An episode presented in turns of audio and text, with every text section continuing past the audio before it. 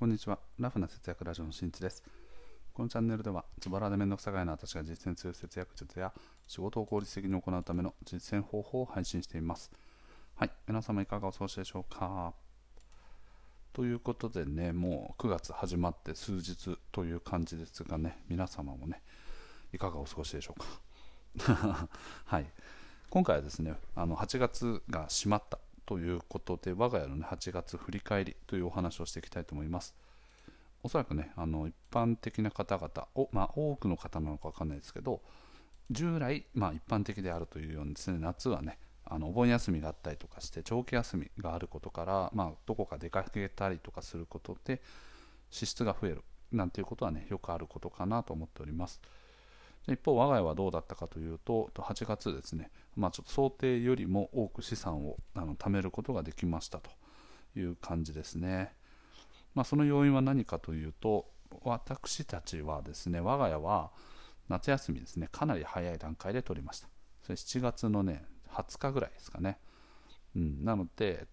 そこで行ってた出費とかね、クレジットカードとかに関しては7月利用分は8月の支払いになるんですけど、それ以外に関してはもう基本的に大きい支出がほぼなかった。で、飛行機代とかに関しても7月中に確かね、決済されてたので、はい、支払いは7月に回ってるという感じですかね。だいぶ早い段階から予約してたので、支払いが7月に回った。なので、すなわち、あれですね、7月とかは支出がかなり大きかったので、なかなか思い通りに貯められなかったものの、そのね、マイナスになってしまった部分を8月に補うことができたという感じですかね。なので7月8月トータル合わせて考えると、普通にね、貯められ1ヶ月分をしっかり貯めたい金額を貯められたという感じでございます。はい。で、この要因に関しては、大きい買い物を極力控えたということをですね、Amazon とか楽天とか、あとは子どもたちに何か買うものとか、自分たちに必要なものとか、そういったものもちょっと8月はね、7月使いすぎちゃったから、緊急のものでなければ後にしよっかみたいな感じで話をしたりとか、そもそもなんかこれ、他にこれで買いが利くねみたいな感じで、そもそも買うのをやめたりとか、そういうことをね、しておりました。で、もう一つの要因はですね、投資ですね。はい、我が家はですね、投資比率が比較的高めになっています。はい、なので、貯金という銀行にお金を預ける比率と、投資にする比率っていうのが、だいたい4対6ぐらいですかね。6が投資って感じですね。なので、現金としては今手元にそこまで多く持ってない。だけど、一般NISAとかね、積立NISAとか、イデコとか、あとは投資信託みたいなところを、できる限りね、自分たちがあんまり投資に詳しくないので、最低限のことをですね、長期運用に向いているような投資方法を貫いてですね、日々運用しているという状況でございます。そんな投資に関しても、今月8月に関しては、比較的いい結果が出ていますね。投資やられている方はね、お分かりになると思いますが、ここ数ヶ月間ですかね、どれぐらいなんだ、今年に入ってからすごい投資が調子悪くて、少しずつね、山が上がってきてはいるものの、まだまだマイナスみたいなね、いつから見てマイナスなのかというのはちょっと難しいところなんですけど、従来通り右肩上がりに上がっているという状況ではないが、やや微増という感じですね。はい、なので、自分たちが思っていたよりも資産を貯めることができたという感じでございます。はい、そして、スズメの涙ほどにはなりますが、青空銀行バンク支店というのが我が家使っているネットバンクですね。業界最高金利をマークしている 0.2%、そこの利息が入ってまいりました。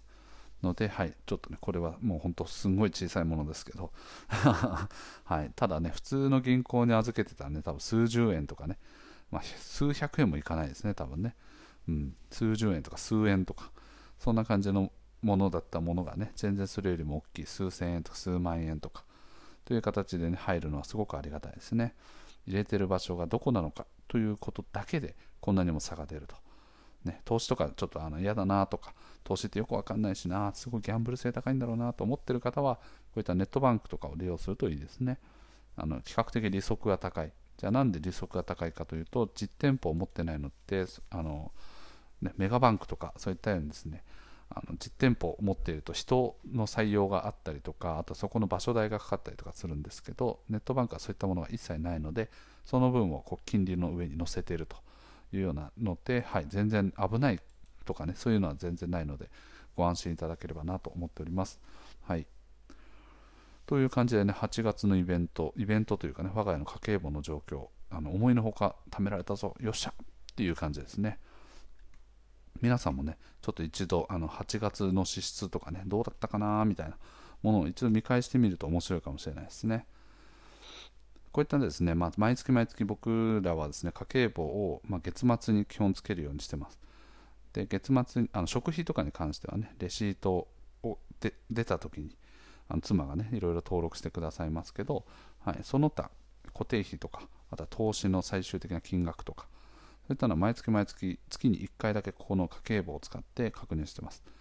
なのでこれを確認することによってどこに課題があるかっていうのが明確になってくる。先月と比べてどこが増えてるのか。で、どこが増えたことによって今回のね、資産を逼迫させているのか、貯金ができていないのかとかっていうのをしっかりと振り返られる。で、それをじゃあね、実際に子どもたちの必要な洋服だったりとかね、必要なものを購入しましたということであれば、もうその費用は致し方ないよねと。ただ、ちょっと今月は思い通りに貯められなかったので、来月少し意識をしながら頑張っていきましょうという感じでですね、課題、そしてその後のアクションというのが振り返られるのが、この家計簿のいいところですね。ズボラでめんどくさがいの私たちなんですが、一番最初にね、Excel、Google のスプレッドシートっていうオンラインの Excel ですね。で、項目とかわーって全部書き出してですね、全部といっても荒々なところもあるんですけど、なので、あとはもう月末はそこの数字とかを入れていくと、銀行の貯金はこれだけ増えたよ、減ったよ、前月と比べてこれぐらいだよとか、で、あとは投資と合わせると全部での資産はこれぐらいだよとか、銀行の残高はいくらでとか、そういうのをですね、関数とかをね、使いながらですねいちいち手入力していくとね、全部めんどくさくなっちゃうので、できる限り関数で簡略化できるところはしながらというのがね、めんどくさがり屋の真骨頂という感じですかね。日々のめんどくささをなくすために一番最初だけめんどくさい思いをしたという感じですかね。非常に合理的ですね、我ながら。という感じでですね、家計簿をつけていく。なんかこの家計簿のね、僕がこのめんどくさがいでもできている理由っていうのは、その簡単にしたからというのももちろん多少はあるんですけど、それ以上に何がちゃんとつけさせていくのかっていうとですね、明らかにお金が溜まっていくとかね、問題があった時にすぐにいろいろもう、なんでだみたいな、どこに原因があるんだ、全部掘り下げるぞっていうのすごいめんどくさいじゃないですか。なので、問題がどこにあるのかっていうのがかなり正確に分かる、パッと見て分かるっていうのがすごく楽で、で、あとはその数字がね、お金がどんどん溜まっていってるっていうのが、何か自分たちのね、学べてるね、子どもたちが成長していくような感じ、明らかに成長していってるなっていうのが目に見えてわかるので、個人的にはね、家計簿をつけるっていうのはそういったモチベーションがあるから非常に楽しいなと思ってます。なので毎月毎月つけるときは結構楽しみにしてるんですよね。どれぐらい増えたかなみたいな、ね、で、支出が多かったな、カードやばいかもなみたいな感じでですね、いろいろとね、ドキドキしながらではあるんですけど、そういったことがね、毎月毎月あるからこそ、しっかりとね、そこの課題を潰す。そして次こそはしっかりと成長させていくみたいな、その辺の意識がね、持てているのは、この家計簿のおかげなんじゃないかなと思っております。なんとなくね、貯金が増えたとかっていうようにですね、